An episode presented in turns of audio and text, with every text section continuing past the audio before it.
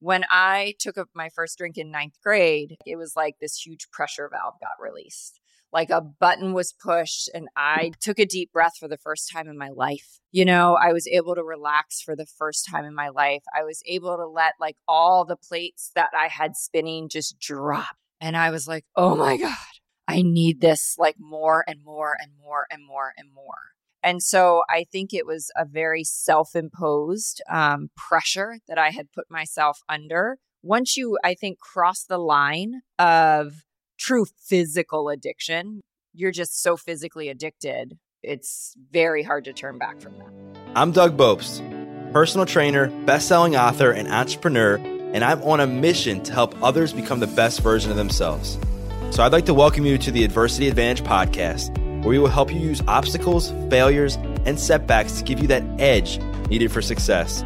I'll be interviewing people from all walks of life on how they overcame trials and turned them into triumphs. So please sit back, relax, and get ready to be absolutely blown away by some of the wisdom and stories you're about to hear. Welcome back to another episode of the Adversity Advantage.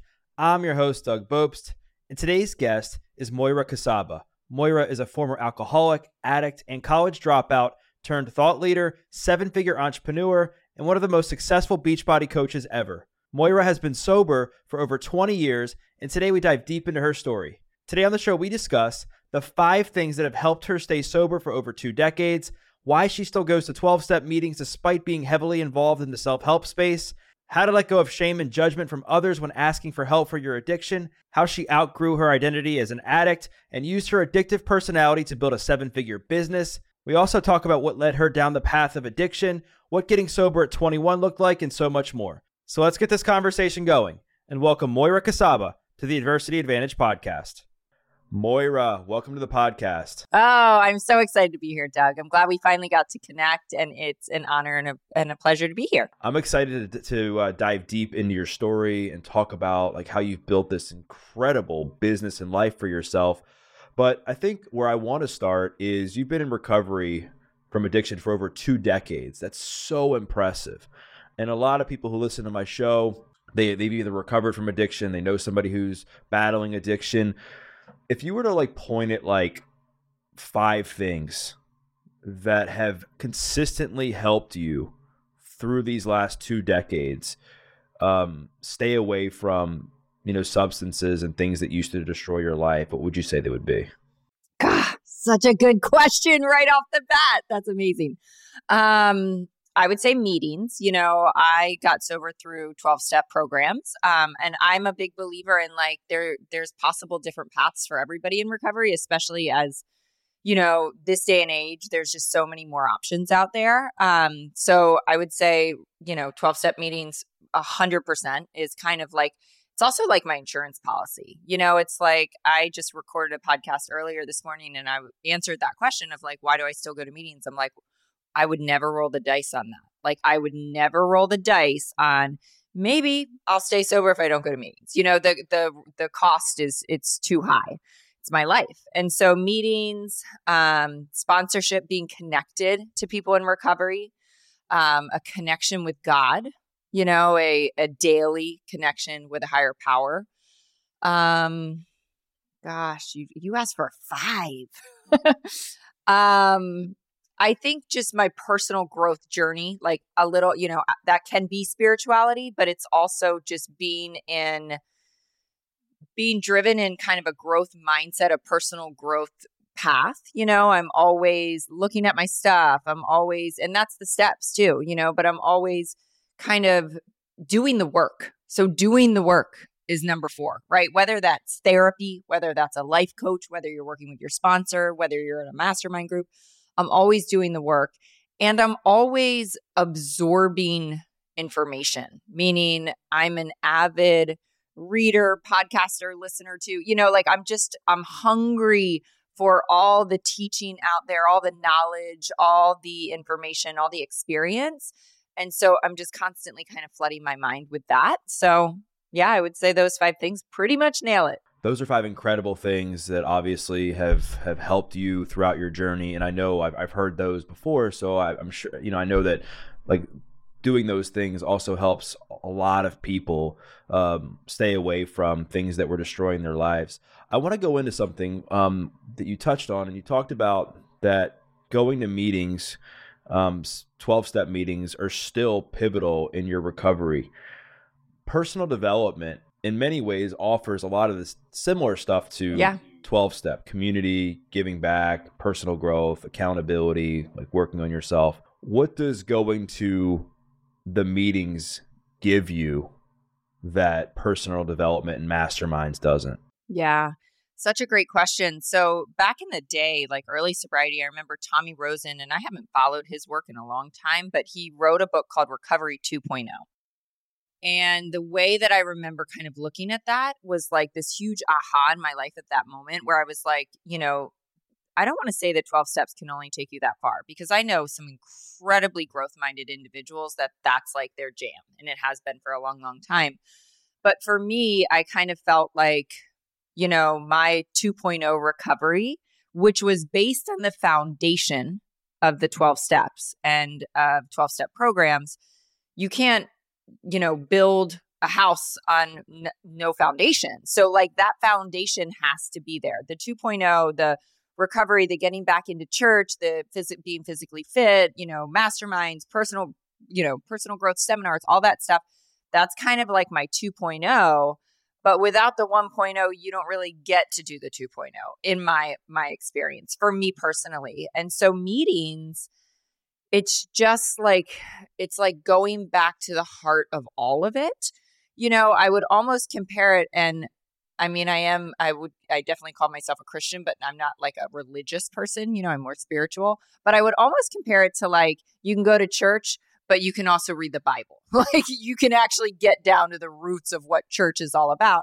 And so I feel like that is 12 step meetings for me. You know, it gives me this in, insanely amazing opportunity to connect with other alcoholics. I'm sure you know, obviously, that like a room full of addicts and alcoholics, like there's nothing more refreshing, honestly.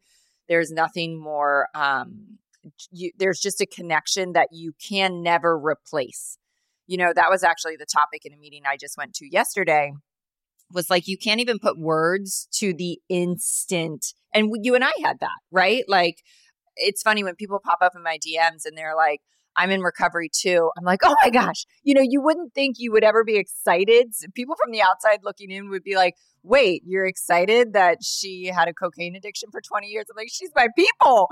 You know, it's like there's just this connection, there's an understanding um, there's a, a an unwavering like support. It's just a different vibe, you know. And I always say to people that really don't understand recovery meetings that you can almost compare it a little bit to a lot of people that go to church on Sunday. You know, you go for an hour, you kind of step out of your life to contemplate your life, to talk about these principles that just make you a better person. And you know, you're talking about taking ownership, you're talking about paying it forward, you're talking about, you know, your character defects, you're talking about all these things that anyone on the planet could afford to do an hour a week of. You know, my mom always said, like, wouldn't the world be a happier place if everybody worked the 12 steps? And so for me, it's that foundation. But also, again, like I'm not willing to roll the dice because I've seen so many people stop going to meetings and then relapse and die you know, so why would I ever, like, I have children. Why would I ever chance not going to meetings? It's not that big of a commitment considering what my life used to look like. And then I think the other piece is I feel very obligated in my sobriety to always be of service to anyone else that's struggling. And, you know, there's no better place to find people that are struggling than in the rooms of AA or NA or any of those rooms diving more into this, um, I feel like 12 step rooms or AA and NA, it's like the low hanging fruit for a lot of people that are looking to transform their lives, whether they are a full blown addict or whether they just might think they have like they're like a functioning alcoholic or addict and they're like, you know what, I need to give this up. I got to go find people that can hold me accountable. I got to get around other people that share some of the same paths as me. Um, but a lot of times people are held back because of shame and they're like you know i don't i'm better than that or i don't need to go to that or they're not going to understand me or i'm going to feel judged. Um like what advice do you have for somebody who's like in the in between where they know they need to go and take that step into maybe going to something like a meeting or any other support group but they're they're afraid of being judged? Yeah gosh 20 some years later i can still feel that like in my gut you know like the how scary it, it can be to walk into a meeting. Um, there's no downside.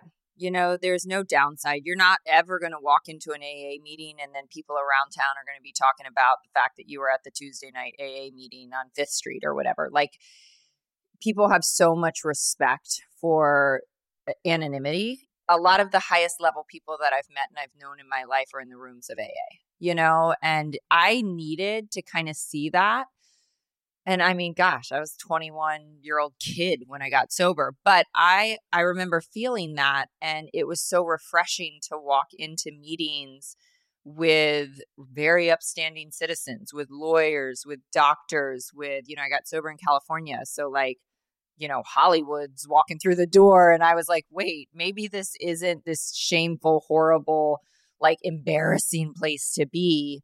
Like there's a lot of people in this room that have amazing lives that are proud to be in recovery. And I think that's the stigma that needs to change.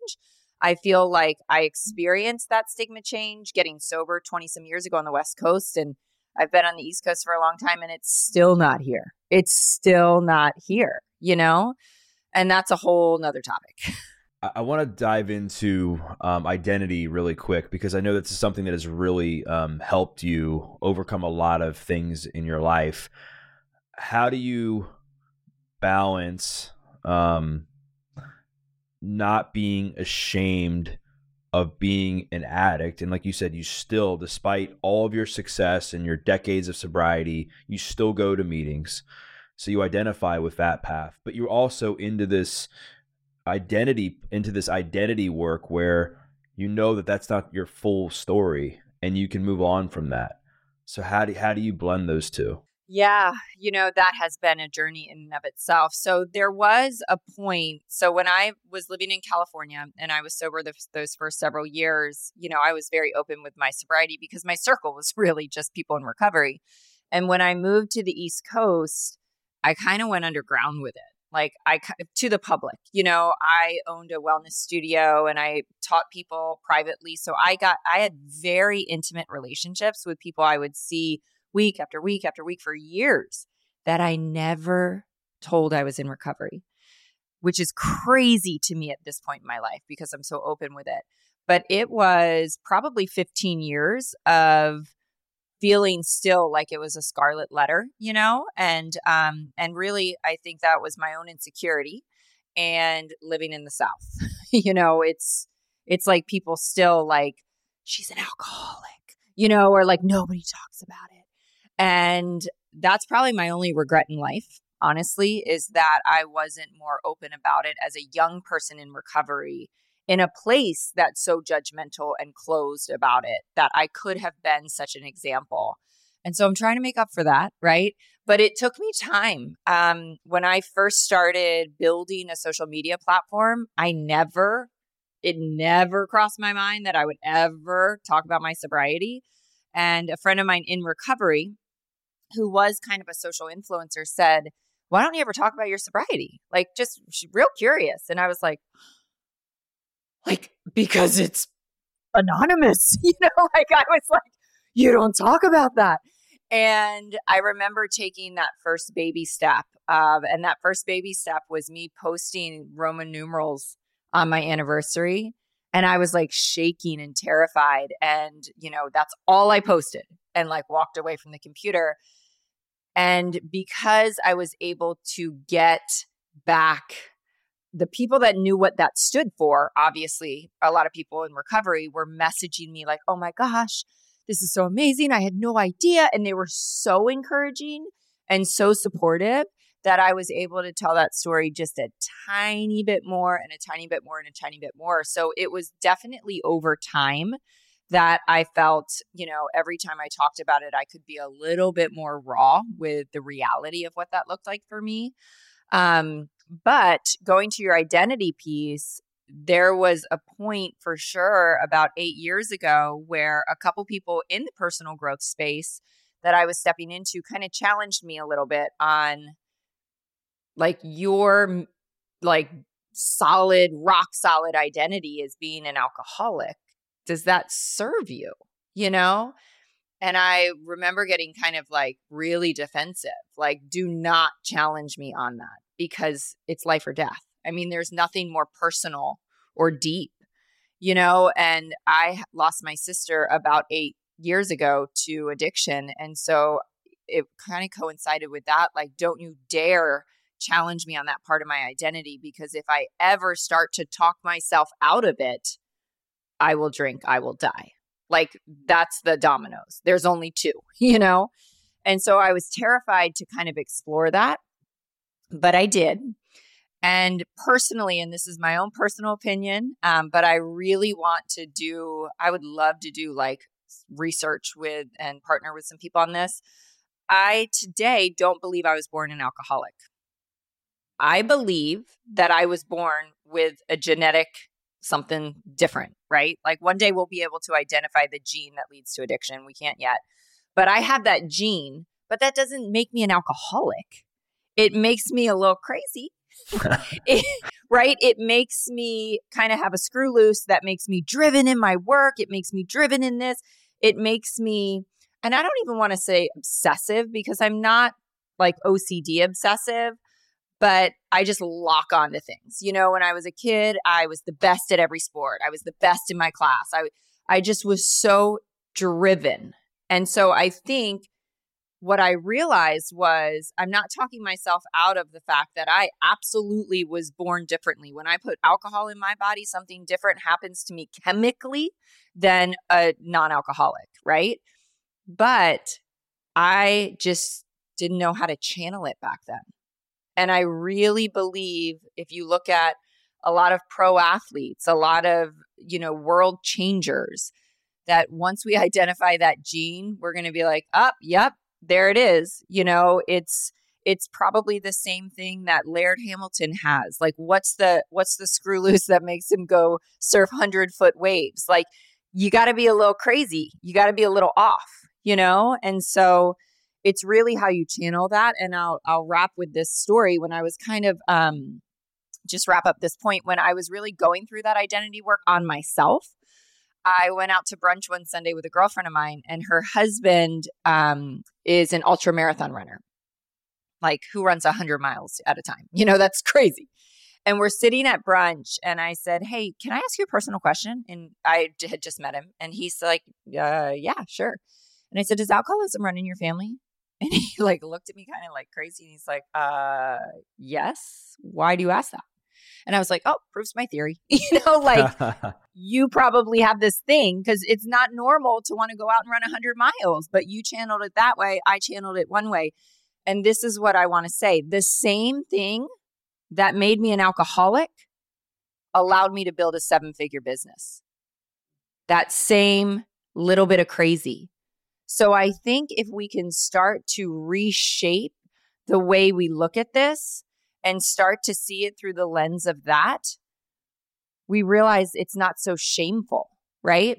I talked to my son who's um, 14 going on 15, and I've said to him many times, like, I don't know if you have this, but his nature is lock on driven, you know? And I'm able to parent from a place of saying, listen, if this is, if you have these genetics that tend to lead itself to addiction, you have the choice to channel that. Like you're either going to go play, you know, college ball like you want to, who knows what comes beyond that, or you're going to end up completely imploding and throwing it all away because you go down the dark road. Like which one do you want to choose? And so I think we need to open up that conversation a lot. Absolutely. And we'll, we'll definitely come back to bring this all full circle about how you truly like reshaped your identity and built this seven figure business.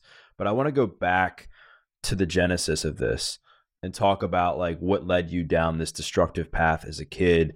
Um, you know, you mentioned some some family history. I'm so sorry to hear about your sister. Um, and um, but you you talked about um how you were just obsessed as a kid, but you, you had success. You were the best athlete. You were the best in your class. Like, what was it about alcohol and stuff like that? Like, like, like that was so appealing for you if you were already having so so much success as a kid. Yeah, great question. So I think, and it took me a lot, a long time to kind of figure this out because for so many years I was like, what, like, what, what happened? Like, why? is it really just the genetic thing and i took a drink and i was physically emotionally mentally you know addicted and i couldn't stop because that's what it seemed like and i think there is a physiological piece to that because i, I do have the genetics for it but I, I, I think it's important to paint the picture of like first of all there's no such thing as a normal home right? But mine was pretty darn normal. Like there was no abuse there was no alcoholic parent there was no you know, tragic divorce that I had to weather as a child, like it was pretty normal. And so that's why I always question, like, God, I ended up like a hardcore addict, then bulimic. Like, what in the world? And so when I look back on that path, I see the personality predisposition to, you know, being driven, locking onto things. But what I really see is I was so driven, and that was not put on by my parents. I think society rewards that, you know? When I took up my first drink in ninth grade, I always say like it was like this huge pressure valve got released. Like a button was pushed and I mm-hmm. just took a deep breath for the first time in my life. You know, I was able to relax for the first time in my life. I was able to let like all the plates that I had spinning just drop. And I was like, oh my God, I need this like more and more and more and more and more. And so I think it was a very self imposed um, pressure that I had put myself under. And I mean, you think about it, you look at this in Hollywood, you look at this with kids that are, you know, just driven, driven, driven academically, and then they kind of burn out and turn to addiction and things like that. I, I think that was it. And then once you, I think, cross the line of true physical addiction. You know, I could not function without having alcohol in my system. It wasn't like, you know, you cross that line of like, you need alcohol in order to stop your hand shaking so you can do anything. Once you cross that line, you're just so physically addicted. It's very hard to turn back from that. Yeah, it's like a dog chasing its own tail, right? It just it just doesn't work. Um, I want to talk about the pressure that you brought up. So you said that like a lot of the pre- the pressure that you put that was put on you was self imposed. Um, what was that pressure from? Was it because your self worth was based on how you performed as a kid? Was it that you just liked to win so much that you put all this pressure on yourself? Like, what was driving all of this pressure? Yeah, you know, you could say maybe because I'm the youngest of six. So it was like, look at me, you know, probably some like I need some attention. You know, there's six kids in this house. So maybe that's a piece. Um, but again, I think it's when you're a child, and I watch this with my own kids because they're really good at a lot of things. And I'm like, you're a 10 year old kid. It feels really good to get all the trophies, to be awarded. Like it's the world we live in. And so it wasn't necessarily that I had a low self esteem at all. I think I actually was pretty confident as a kid because I was like, I can do a lot of things really well. Like, this is awesome. And I think a lot of the eroding of my confidence and my self esteem came when all of a sudden I started doing things that didn't align with really where I wanted to go. Like, I always wanted to be a doctor, I always wanted to play sports at college. And then all of a sudden, you start that game of like, you know, rationalizing with yourself that you don't really want to do that, but really you're just that's the alcohol and the drugs talking, you know, and so you start to live a little bit of that guilty life. And so I don't think I actually had a low self esteem to begin with. I think what eroded my confidence was the years spent in addiction that you just feel like you're letting everyone down. You're the worst person in the world. You can't stop. You can't do anything right. You're breaking promises. You're breaking trust. I mean, that's just a that's a lot to carry, as any addict knows. Yeah, it's it's so much to carry, especially when your life starts falling apart too, right? Alongside of that. Um, so what was the trajectory like of of your addiction? Like you talked about, you started in ninth grade, and then it got to a place where it became incredibly habitual, where you couldn't go a day without drinking alcohol to survive. Like, what did that whole process look like for you? Yeah, I would say it was like my senior year in high school that it went from drinking on the weekends to getting it whenever I could during the week. That's a little bit harder when, you know, you're still living at your parents' house. Um, but again, I was the youngest of six kids. There weren't that many eyeballs on me. And from the outside, I was still somewhat succeeding, you know, and they were like, she's the one that always kind of lands on her feet. So we don't need to worry as much about her. But so they thought. And the second I was out of the house, I mean, it was it was daily drinking from that point on. So I guess that was age 18, um, 19, 20, 21. So three years then of just more and more and more and more and more to just, you know, everyday blackouts. Like there are months of my life I, I really can't get a clear grasp on. There were car accidents, there were arrests, there were all the things that come along with that. How did all of that impact like school and sports and stuff? Because you said on the outside, you know, people saw you as successful and you were doing well. Um, what kind of impact did it have on your you know athletic and academic endeavors yeah so i decided not to play in college and i really we believe those lies like when we're in addiction you know i really truly believe that i was making a informed decision that i was uh, opting to not do the college thing even though that had been my my you know trajectory. So i didn't play in um, i didn't play sports in college as a direct result of you know choosing drugs and alcohol over that. Um, my college grades were definitely not great, but I was passing until, you know, probably my last year. I started to just do like a million incompletes. You know, my parents would be like, What is going on? And I just always had a great explanation because we're the master manipulators. And I'm like, oh, this happened, this happened, this happened. And always with the plan to like go back and finish the coursework. And then I wouldn't. And and so I left college. I, I, mean, drop out, whatever you want to call it, before they could kick me out. I definitely would have been kicked out at that point. Um, but I was like, I'm done. I need to get as far away from all of my my life. You know, you run away from your life. So that I was in Maryland at that point, and um, my parents, thank goodness, were in Al-Anon. I still don't know how they did this, but they had gone through Al-Anon because of my older sister, the one that passed away. So they were very well versed in that. And when I said, they kind of brought me home and said, You are like, you need help. You're sick. We're here. We want to, we want to come alongside you. Like, let's get you well. And I said, I'm going to California. And I got on a plane and left. And they allowed me to go because they knew at that point, I mean, I'm 21 years old. They can't force any, you know, they, unless they were going to force me into rehab and so they knew that I needed to hit my own bottom and that I needed to make that decision myself, that them forcing me to get sober was never going to work. Um, so I flew out to California and I think that was summer of 1998. And then it was just a drunken debauchery, you know, for months.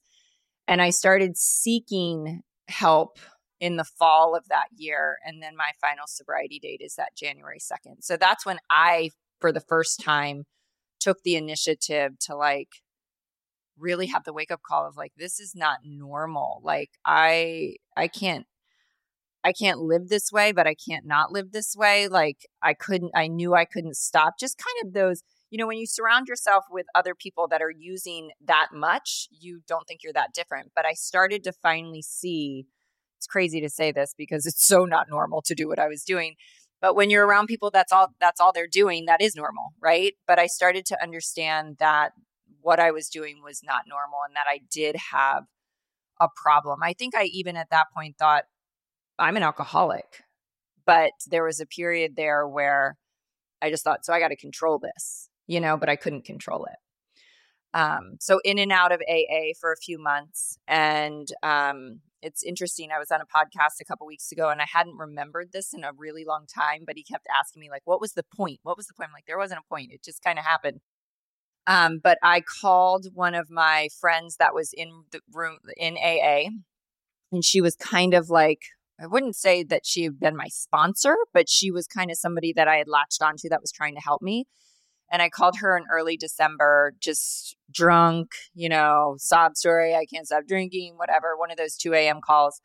And she said, I can't talk to you right now, Moira. My brother just committed suicide. And that was a wake up call for me. I remember hanging up the phone and just having that like moment of clarity of like, what the F am I doing? Like, I am such a mess. And I called my parents that night, which whew, you wake up the next day and you're like, oh God, oh geez, I've been pulling the wool over their eyes the whole time through phone calls. Like, everything's great, everything's fine. And I called them immediately and I was like, I need help. I need to go somewhere. Uh, you know, this isn't good. And um, that was kind of my first real stab at recovery. So I started going to a meeting every single day. Um, I relapsed one more time and then finally got back to the rooms on January 2nd. Well, congratulations once again for your journey and being able to to maintain your sobriety for as long as you have. Um, so you talked about the phone call that I guess was really the the moment where you decided to really take trying to get sober seriously, right? In the in the December of what 1998. Um, but then you also talked about how in college, like your life was falling apart and your grades were falling, and then your parents um, sat you down. Then you essentially turned your back on them and then just went to California, right? W- what started to happen in California during those months that made you realize, like, oh, like they're right, I have a problem? Confidence, maintaining a clean diet, staying active, and exercising discipline are key indicators of a healthy individual. The practice of discipline extends to various aspects of life, including sleep patterns, dietary choices, and overall body care. Embracing discipline not only yields short term benefits, but also lays a strong foundation for long term health. It is important to recognize that skin health is an integral part of this holistic approach and should not be disregarded. Fortunately, incorporating skincare into your daily routine can be effortless, and that's where Caldera Lab comes in. With their products clinically proven to reduce wrinkles, fine lines, and signs of aging, Caldera Lab proudly stands as a leader in men's skincare. I'm a big fan of taking care of my skin and didn't realize I was only scratching the skincare surface by using store bought products and getting a facial every few months. I'm a 35 year old bachelor and spend a lot of time on camera, and I decided that I need to do an even better job at maintaining my healthy skin. After seeing many of my friends use Caldera Lab, I decided to try their top notch products. Their formulas combine pharmaceutical grade science with nature's purest and most potent ingredients and are simple to use. I've been using their regimen bundle twice a day and have already had several compliments about the difference in my skin. Caldera Lab's regimen routine begins with their clean slate, which is a balancing cleanser to get things started. Then I add their base layer, a nutrient dense fortifying moisturizer to help hydrate my skin. Then I finish off with the good, which is their clinically proven multifunctional serum that helps my skin look and feel tighter and smoother. So if you want to upgrade your skin and confidence with products that use exceptional ingredients, head to calderalab.com and use my code DOUG to get 20% off. Again, head to calderalab.com and use my code DOUG to get 20% off. Be ready to experience a whole new level of health and skincare with Caldera Lab. Now back to the show. I think it was the it's like you know they say in the rooms like a head full of aa and a belly full of booze is not a good place to be and so i had started to get just a little bit of like my eyes open to thinking about recovery because of what my when my parents kind of took me they were like you got to go to meetings you got to do this. I was like this is awful. But i had a little exposure you know and um so i just started to kind of play that game with myself like i started to think about is that even possible for me? Like i don't even remember if i was trying i'm sure i was trying to control it but i knew i couldn't and so i know i know that that season those last few months there were two things that were happening. My soul was being like completely eroded. You know the emotions were getting more intense the depression the just i mean just the rock bottom emotionally was getting to an unbearable level. But i can remember every single day and this is why i say my my confidence and my self-esteem was so eroded during my years of addiction every single day, like making a devout, convicted promise to myself that I wouldn't drink. And every single day I would. Every single day. So it was like, you know, when you really start to try to manage it yourself, control it yourself, and you are completely incapable day after day after day after day, you start to realize I, I I can't do this. Like I'm incapable of it. And that starts a very hopeless downward spiral because you can't imagine your life with it. You can't imagine your life without it. And that's what creates that rock bottom. You know, that re- last relapse I I came back from I just remember being like the only word I have is like catatonic. Like I was just kind of like I felt like there was like nothing in my mind or my body. You know, I was just kind of shell shocked of like, I don't know what else to do. I've been trying to get sober, it's not working. And um in like I, I, didn't have the ability to pick up the phone. I didn't have the ability to go somewhere. I didn't have the ability to, you know, walk into the rooms of AA. It was just like staring at a wall. And thank God somebody showed up at my house from recovery and was like, let's go to a meeting, you know? And I think at that point, that surrender that we talk about is allowing other people to kind of think for you, other people to do for you, to truly give over your will to the people around you that have had success in sobriety and just saying, tell me what to do, show me what to do, tell me where to go. Like my best thinking got me in this situation. So I'm finally surrendering that and willing to listen and willing to take direction you know, obviously sobriety is incredibly challenging. And I think what's even more challenging is those initial days and months of sobriety. And especially when you're 21 years old, when you're in the yeah. thick of like your career as a party animal, right? yeah. um, yes. What were some of the the shifts you had to make in your life like early on like the first few weeks other than going to meetings like i'm talking about like your friendships i'm talking about your habits, how you viewed yourself, what you did on a day to day basis? Like, what did that all look like? So, I will never regret my first year in sobriety being truly a hundred percent like recovery based, meaning if I was not at work or asleep, I was with people in recovery or I was at a meeting. Like I had to be, otherwise, like I would just get kind of crazy, you know, or kind of like up in my head and and emotionally unstable. And so I was, I stepped away from all the addict friends. I mean, when you're using at that level, that's the only people you really have around you. So I stepped away from that and I really stepped into the relationships in recovery, which I can remember thinking like, the hell if I'm hanging out with you people, you know? But they became my greatest friends, you know, my, like best friends. You you get make friendships in recovery in a month that are deeper than you've had in a 20 year friendship outside of the rooms. And I was lucky enough to be in San Diego, where there are thousands of meetings a week, thousands and thousands of young people in recovery. So I was able to step into a, a, a friend group that was, you know, going snowboarding on the weekend and going to concerts and doing all kinds of like fun, crazy stuff together.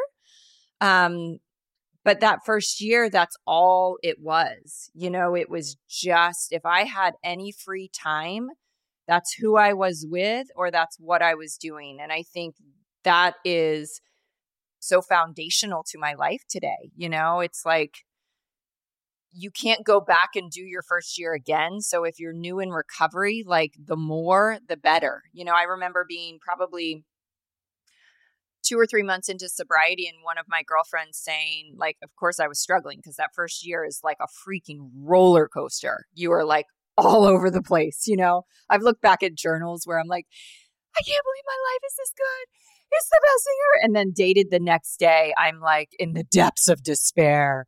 And, you know, I can't imagine going, I'm like, whoa, you know? And so that that first year was so pivotal, but those friendships were everything. But she said to me, she said, on I guess one of these like hard days I had, she said, Are you doing 90 and 90, 90 meetings in 90 days?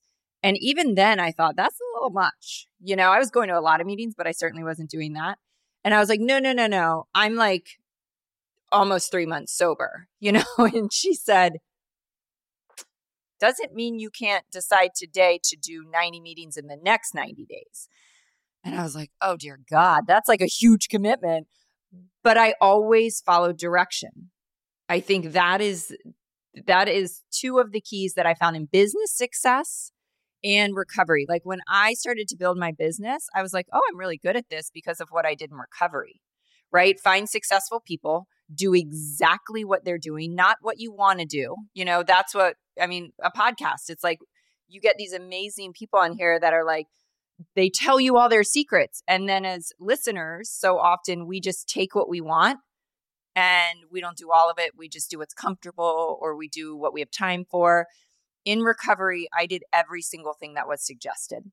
Every single thing that was suggested. And then the second thing that I don't hear talked about in recovery enough is I just, I talked, meaning if there was ever a whisper of a thought or I started to think something or you know I just got it out like I I knew I didn't want to share about it in a meeting you know I'm still to that day when I walk into a meeting I'm like oh my gosh this thing in my life is happening and I don't want to share about it but I have to like I absolutely have to because I have a proven record of that has helped me stay sober right? So it's our thinking that leads us to the next drink absolutely so it's like if you get a thought in your mind you better run it by somebody so that they can help shift you out of that train of thought and into a sober path. I remember my mom saying, at any given moment on the spectrum of drink sobriety, on any given moment, you are headed in one direction or the other. You know, with every thought, with every choice, with every relationship. And that really struck a chord with me. I, I want to talk about doing the deep work um, because I know throughout your recovery you've had some hardships. I know you struggled with like disordered eating. I know you struggled with self worth issues. I know you've struggled with health. Um, what has the the work looked like for you so that you could learn to have a healthier relationship with stress, your emotions, um, validation, and stuff like that? Yeah. You know, the work for so many years was the 12 steps. And anytime something would come up or I'd end up in a hard spot, just what with whatever's going on, it's like I would go back to the step work because the step work really uncovers so much stuff. Like it's just a modality that is really effective, right? So for many years, I would go back and work with my sponsor, and she'd say, Hey, let's do a fourth step around this issue. Let's do this. Let's do that. So for years, it looked like that when I really was making a concerted effort to deal with my eating disorder, I went to a therapist. You know, I so I went down that road and since then it's looked so different, but I will say in the last 10 years what it's looked like is a daily commitment to the work. I'm, you know, I've worked with life coaches, I've gone to seminars, I've worked with therapists, I've worked with sponsors, I've worked with sponsees. So it's always kind of different work. But what I've know now is, and this is a lot of what I teach, it's like we all understand that, you know, we work out every day so that we, you know, can handle life, that we can be strong and flex- flexible and nimble and healthy and you know hopefully we won't get you know whatever whatever comes our way health wise that won't happen. But if it does we're going to be strong and healthy enough to be able to, to combat it. What i feel like a lot of people haven't connected is the daily mental work. You know that is preparing you for the storm that is inevitably coming. And uh, just three weeks ago, a month ago, my sister was in a tragic accident. And I just use that as an example because it's the freshest thing in my mind. But the ability to handle that news, which was completely devastating and shocking, and to be able to take action and walk through mm-hmm. that gracefully that doesn't mean i didn't break down and cry you know but to be able to show up as the best version of myself to help to serve to do whatever i needed to do for my family that only came because of the daily work that I do every single day.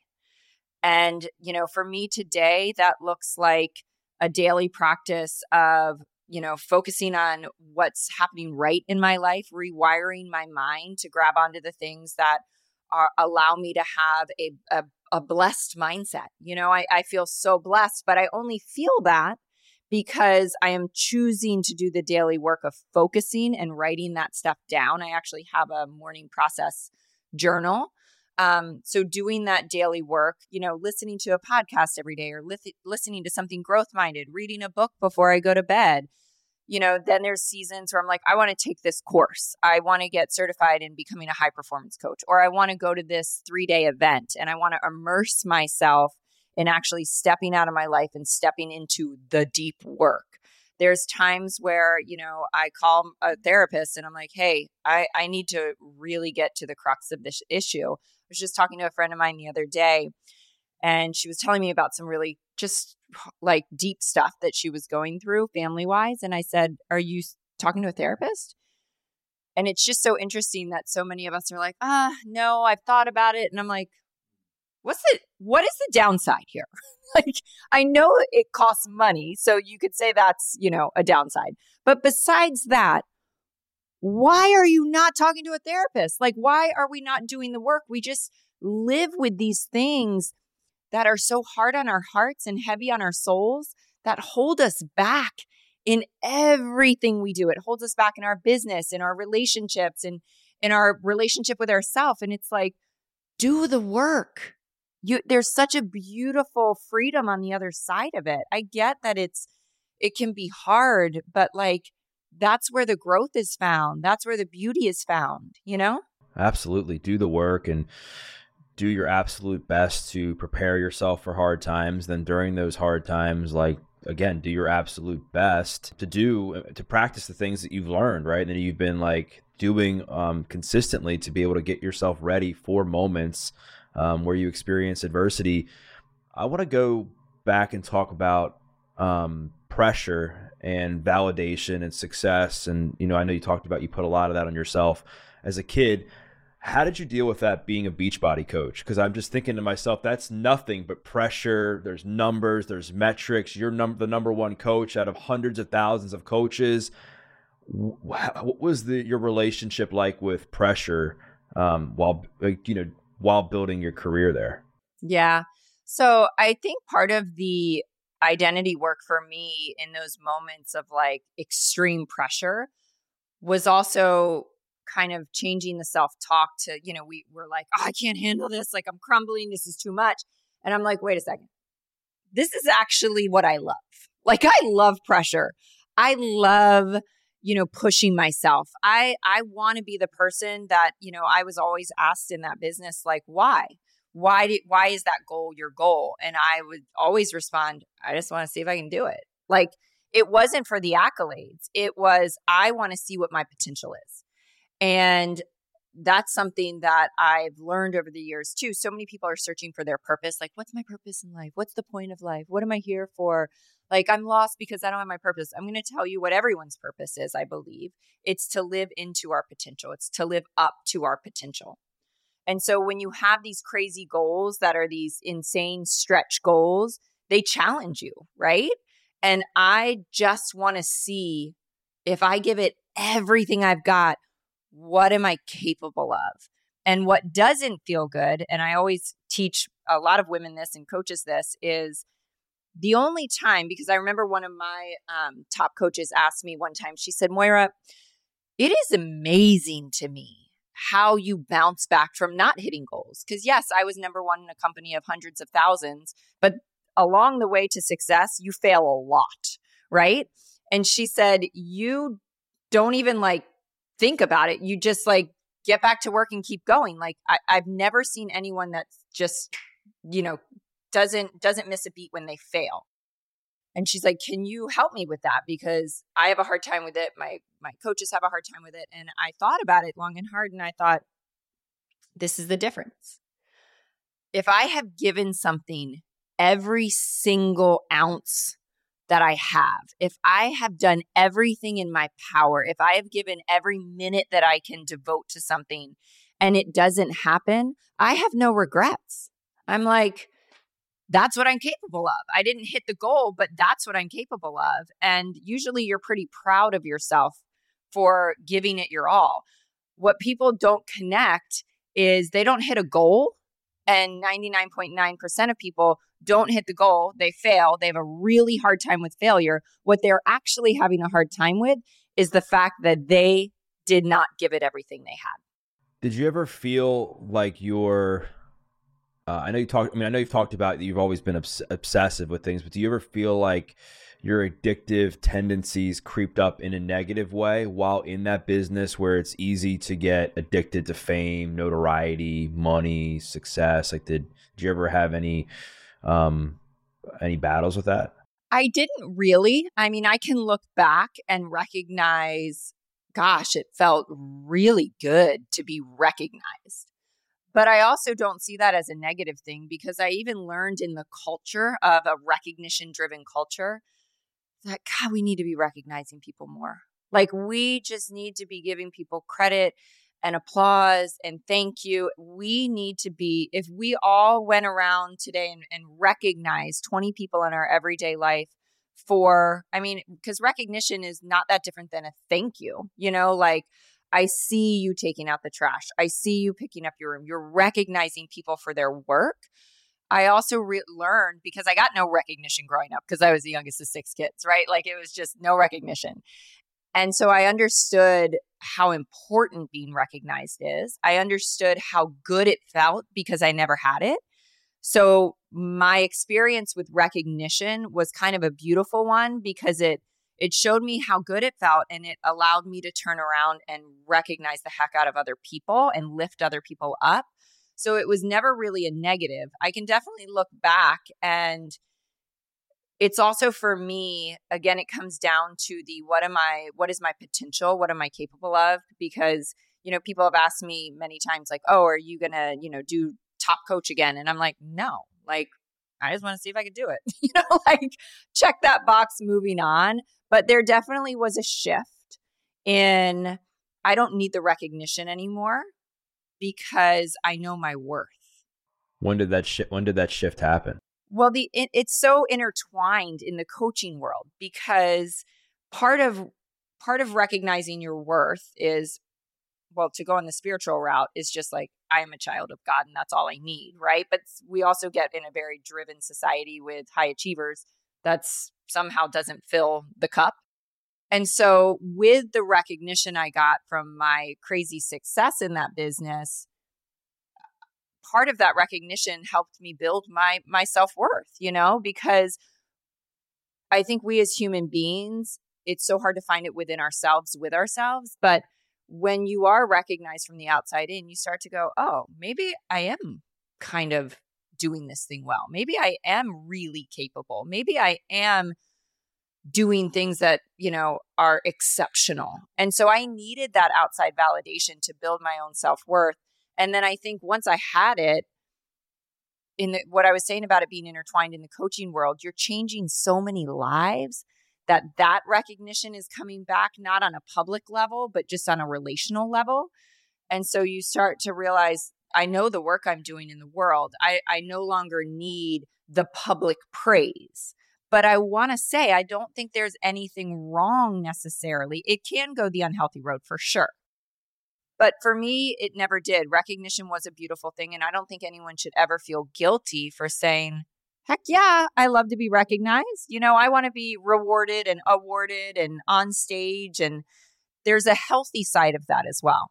A hundred percent, right? You just have to look at like your intention behind everything and how it's all serving you. Is it like filling a void in your life, or is it just adding to the self worth that you've already built from within? And you talked about how you have this internal self-worth because you're a child of God and you, and you know that. You've talked about how the recognition from Beachbody helped you like validate your self-worth and then also helping other people and coaching others. What do you do on a consistent basis other than knowing that you are a child of God to strengthen your inner self-worth I think it goes back to like that daily inside work. So it's interesting. I, I actually just had this kind of experience this morning, and this is so radically different. I used to just be so hard on myself, so black or white. You know, if I, you know, ate a cookie on Monday, there's no point in going to the gym all week. You might as well just eat crap all week, you know, that whole thing. I think a lot of us can identify with that. And um, in my morning journal, I actually pulled it off the press because I felt like I got this God whisper that was like, you have to include this. And I called my editors and publishers. I'm like, stop the presses. I need to add one sentence. And they're like, oh my gosh, what are you like? What? And I said, I need to, I need to put in there a prompt that says, what are you proud of yourself for today? Just that one sentence. What's one thing you're proud of yourself for? And I wrote something this morning and then I went to work out and um I was in my workout and and this might sound silly to some people but coming from such a black and white extremist so hard on yourself background I was so beat down tired this morning cuz it's like reentry from spring break and I was like I do not have it in me to go hardcore and it was a cardio workout and I'm like I literally physically like can't and so in the past, it would be like, you're such a failure. You're so like, oh, I couldn't even do my workout. I couldn't, you know, I would just feel awful all day. And this morning, I was like, I'm going to follow the modifier, which like doesn't usually exist in my world. Like, I'm the girl that goes hard and, you know, goes fast and all that stuff. And I was like, I'm going to follow the modifier. But now my success and what I'm proud of myself for comes in giving myself grace giving myself a little bit of not I don't even want to say it's a pass, but I was and I wrote this actually in my Instagram today. I was like I was so much more proud of myself for showing up and getting through that workout and allowing myself to modify today than I would have been if I pushed through or skipped it. You know, it's like I'm not rewarding myself on the day I have tons of energy and a positive mindset and I show up. I'm rewarding, I'm so dang proud of myself on the days I show up and I'm tired, on the days I show up and I'm struggling, and on the days I show up and push through. So we have to understand that that's where the self love usually comes in. And, but talking about a daily practice. So 365 days a year, I'm looking at my day going, what was one thing I can say specifically in this day that I'm proud of myself for? And those things stack right? And you start to create new wiring in your brain. I mean we're, we're, literally talking about neuroplasticity and rewiring the brain and therefore becoming a different person. Again totally different subject but a lot of times people think like oh maybe i should keep a gratitude journal. But you're rewiring your neural circuitry to have a new perspective to see the world differently. There's science there. So would you say that's still like a somewhat big battle for you is just to not be so hard on yourself and see everything as black or white? I don't think that's a battle anymore. I think I've really come to this beautiful place of kind of harmony in that. Um, I think kind of in that realm, what is hard for me still that stems from all those years back is I'm such a doer. Like I'm so like action, action, action, action, action. And it's not hard for me to relax. Like it's not hard. That's not hard at all. I love to be alone. I love to take downtime. I, you know, I was just on vacation last week and I was kind of off work and snowboarding and, and doing all of that. But kind of when I get back to my day to day life, just even if it's like, I got to go do this for the kids. I got to go do this errand. I got like my motor, my brain never shuts off. Ask mm. my husband. Like he's like, "Can you just stop. And I'm like, I don't really have it in me. But I think the fun thing is that we start, we need to, and this is where the, this is grace, you know, and this is self love. We almost need to laugh about that a little bit. Like I, I kind of make fun of myself a little bit and not in a tearing down way, but I'm like, actually, I can't because this is how I'm made. And so you start to make light of these things that you used to, that used to hold you down and back so much. And maybe you carried shame around, you know? It makes total sense. And um, I think there's so many people that relate to what you said about not being able to like sometimes shut it off. Like it just be action, action, action, especially in the personal growth space where it's all about like what's next how can i get 1% better how can i get just a little you know smarter in this area of my life or make a little bit more money or do this or do that and it's like that in itself i think can become an addiction that if people aren't careful, they can fall into that trap. And it's an easy trap to fall into because, you know, on paper, it's a good thing, right? Like, you know, being focused on getting better is a good thing. But when it takes over your life and you're not able to take a step back and be like, wait a second, like I'm doing so well right now. I need to just sit back and just celebrate this for a while. Yeah, you just said it. I do have a hard time celebrating myself, you know, um, just taking like the long enough time to really revel in, you know, what you have accomplished and where you are. Um, I think one of the things that's helped me in kind of a backwards way is we live in such a social media driven world that I used to think like, you know, I got to be more of a public figure and more of a public figure and get more followers. I mean, it's the world we live in, right? That's just what our industry too kind of is, it just is. And again, I think when you build that self worth to a point, you realize, um, I don't need to be famous. Like, I don't need to be the number one this or the number one that, because if you're doing good work, and you love what you're doing and you're changing lives and your income is where you want it to be, you don't need the other stuff, you know? Unless you're trying to fill that like hole in your soul, which again, if you really are grounded in those principles of of true growth and spiritual growth, you just don't need the public accolades like we kind of thought we did at one point. And this brings everything back full circle as I now want to talk about identity. And I want to talk about your journey with your identity as a as a person. Like you mentioned, obviously your identity was wrapped up in sports and accolades as a kid and um, grades, and then obviously as a an addict, and then as a Beachbody coach and an entrepreneur. Like what has that journey looked like for you with identity and what have you dis- what have you discovered truly shapes like your identity as Moira? That's a big question, Doug. um, you know, I've learned that I mean, I love doing exercises that are like just list out all the things that you love, you know, because there's so many facets to like by nature, I am somebody that loves, you know, being in the ocean and like that just fills my soul. And I, I'm a mom and I just, there's nothing better. Those magical moments that are like euphoric where you're like, there's nothing better than watching my son play baseball or watching my daughter do this, you know. But I do know looking back that in some way I was born to teach, you know, and to heal on some level. So I think those titles kind of define the whole entirety of my life. You know, even when I thought I wanted to go into medicine that was health related. Um, my mom was a nurse practitioner and she had her master's in education. So it's interesting that she had the teacher piece and the health piece. And so those are such big pieces of me. Um, but I think what's really important, and I've done some keynote speeches around this is the idea that we're all of these things. I am insecure and confident. I am a hot mess and super driven and dialed in. Like all of us are all the things.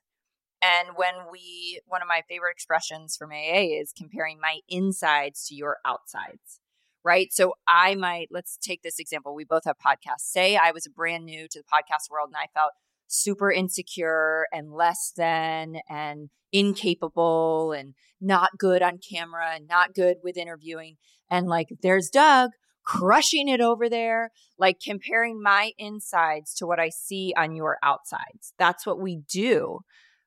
But I can tell you that we're both have parts of us that crush this we both have parts of this where we feel like we don't know what the hell we're doing. You know, like like all of us are all the things, but the identity work so often comes from who am I choosing to show up as? And I think we're not we're not one thing or the other on any given day. And so it's like we have to understand that everybody is all the things, but that our identity is our choosing. And I think, you know, Natasha Graziano just wrote one of my favorite books because I was like, I could have written this word for word. It's like everything I believe in.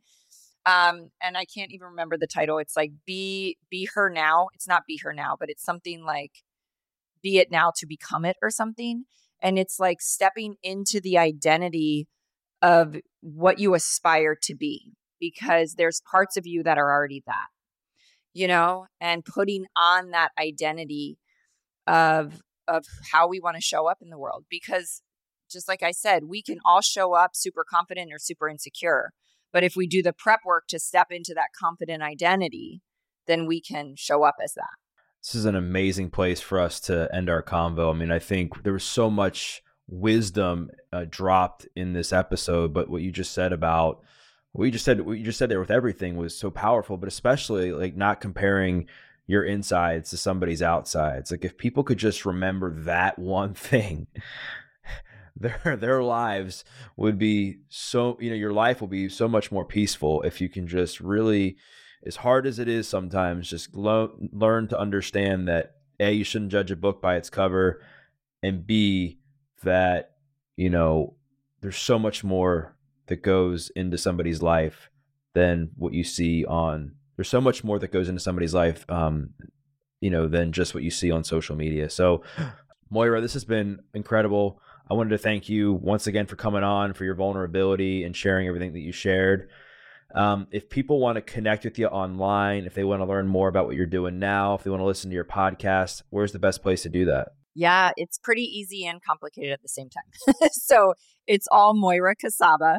So super simple, but hard to spell probably. So um, M O I R A K U C A B A. But Doug, you can probably put it in the show notes or whatever. So that's my website, that's my Instagram, that's the TikTok, that's everything. I will be sure to include that stuff in the show notes for sure. And for those listening, what I invite you to do is share a takeaway. We covered so much as far as recovery, sobriety, Moira's story. We talked about um, her with the Beachbody business. We talked about identity. We talked about self worth. We talked about you know, not comparing your insides to somebody's outsides. We talked about so much. So whatever your takeaway was, make sure to share it and tag Moira and tag Moira and tag myself because we'd love to hear your feedback. And we once again thank you for listening to this episode of the Adversity Advantage. I'm your host, Doug Bopst. We'll see you next time.